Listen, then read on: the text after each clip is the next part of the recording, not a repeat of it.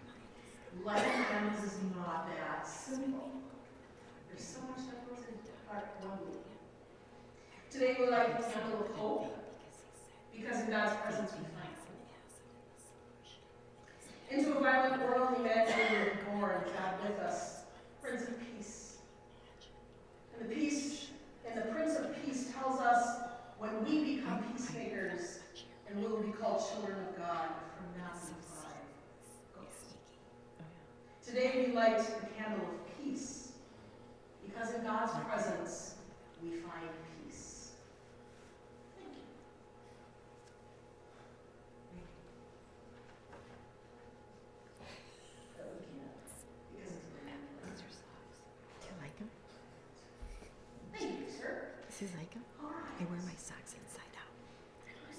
Do you know why? Because the ripping bugs for it.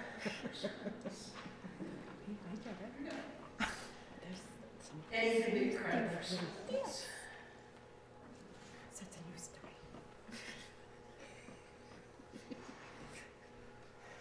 Grace and peace to you from God our Father and our Savior, the one who was and is to come, Jesus the Messiah.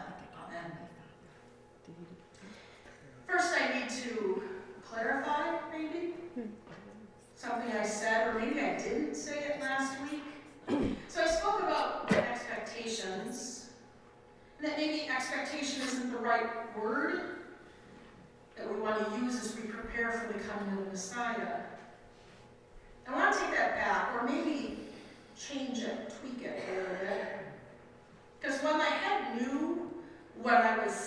my words didn't do that. To clarify, we place expectations on what will come. What we expect worship to look like, the songs that we're going to sing.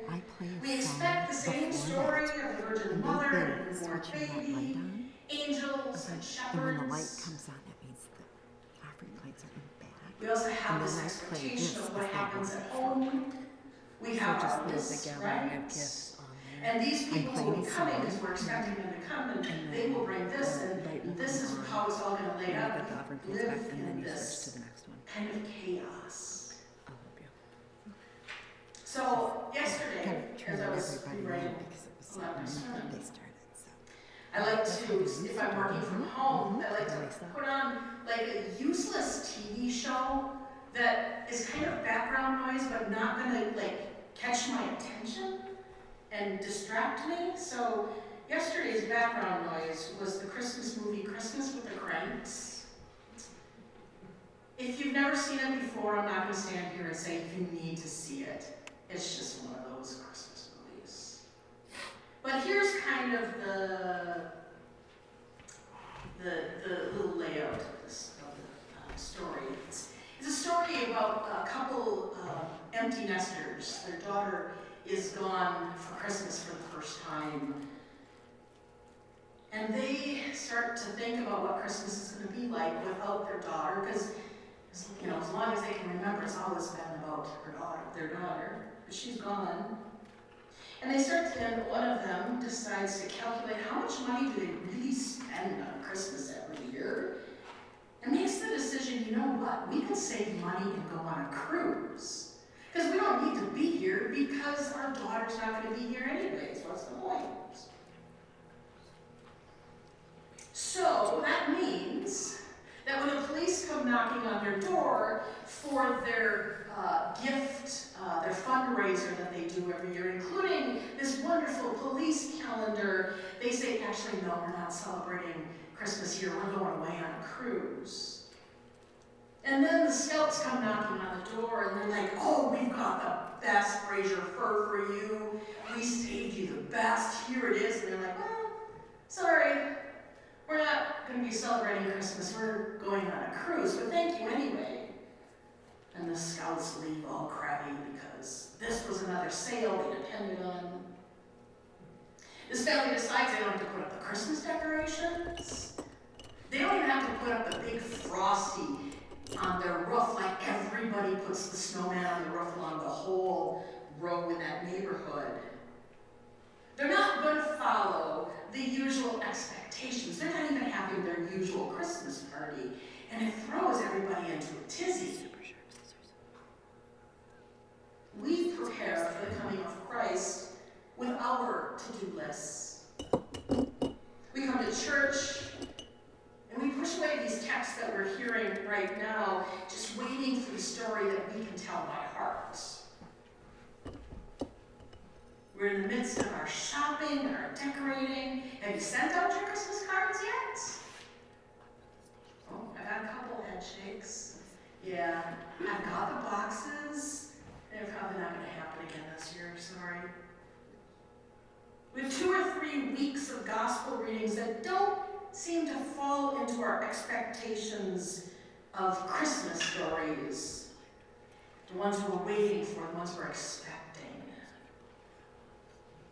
So, if you don't know this, Happy New Year. We've, we're the second week into the new year of the church. And this year, uh, many of our gospel readings will be from the Gospel of Mark, a few John, one Luke. And, and this reading today is our first realization that this may not be what we expect as we get close to Christmas. We look at our gospel reading and we notice it starts chapter 1, verse 1. It's not the birth narrative, but it starts with a grown John the Baptizer proclaiming the one who is to come, who comes in as a grown Jesus, Son of God. There are no angels or shepherds. There's no baby in a manger in this beginning. There's no starry night or manger filled with hay because Mark starts differently, not what we expect. Mark, as some would say, he gets to the point because Mark's gospel is about urgency. It's not about waiting or pondering. Mark keeps moving the book along, and it seems to leave out things that we would expect to read. And even by the end, the original writing, it ends abruptly with the woman, women running, running from the tomb and not saying anything to anyone. End. Period. Mark seems to jump into the story partway through and ends before finishing the story. It's not what we expect. In today's text, we get a little glimpse of John the Baptizer, a little bit. Next week we have the Christmas program, so we'll, we'll kind of miss another story that explains John a little bit more. John's not the one we expect necessarily to be the one proclaiming the coming of the Messiah. It's a guy who's dressed in camel hair, eats locusts. Honey, I could go for a locust. I don't think so. He seems to say what he wants to say, and if it offends you, well, he's not sorry about that. It's a guy who, whose Jewish understanding would not be that of those in the temple. We'd probably say he's kind of one of those different denominations. And the fourth week of Advent, which is the morning of the 24th, we read from the Gospel of Luke. Because there's not a song for Mary to sing in Mark. There's nothing about the birth or the early years of Jesus. We hear the song that Mary sings from Luke, a song that we really struggle to grasp. Because she sings of things we cannot grasp. It's not what we expect her to be singing. But God's truth is beyond what we can understand. God's word is never what we expect. In two Sundays, we hear Mary sing the world turning upside down, and while we enjoy the beauty of her words, we don't grasp its meaning. We're on the verge of something really big. And I'm not sure we really understand how big it really is. God was coming to the world and to us. Something God had never done before. God came and everything changed. Not how we expected, but everything changed. God has a way of doing that by turning the world upside down. But that's not the end. God is coming again, and everything will change. Mary gives us a glimpse of what Jesus did and what Jesus will do. He has shown strength with his arm. He has scattered the proud in their thoughts and their hearts. He has brought down the powerful from their thrones and lifted up the lowly. He has filled the hungry with good things, and he sent the rich away empty. How do we even begin to grasp that? Later in the Bible, in Revelation, we get another glimpse. See, the home of God is among mortals, you and I. You will dwell with them, and they will be his peoples, and God himself will be with them. You will wipe every tear from their eyes. Death will be no more. Mourning and crying and pain will be no more, for the first things have passed away. What does that look like?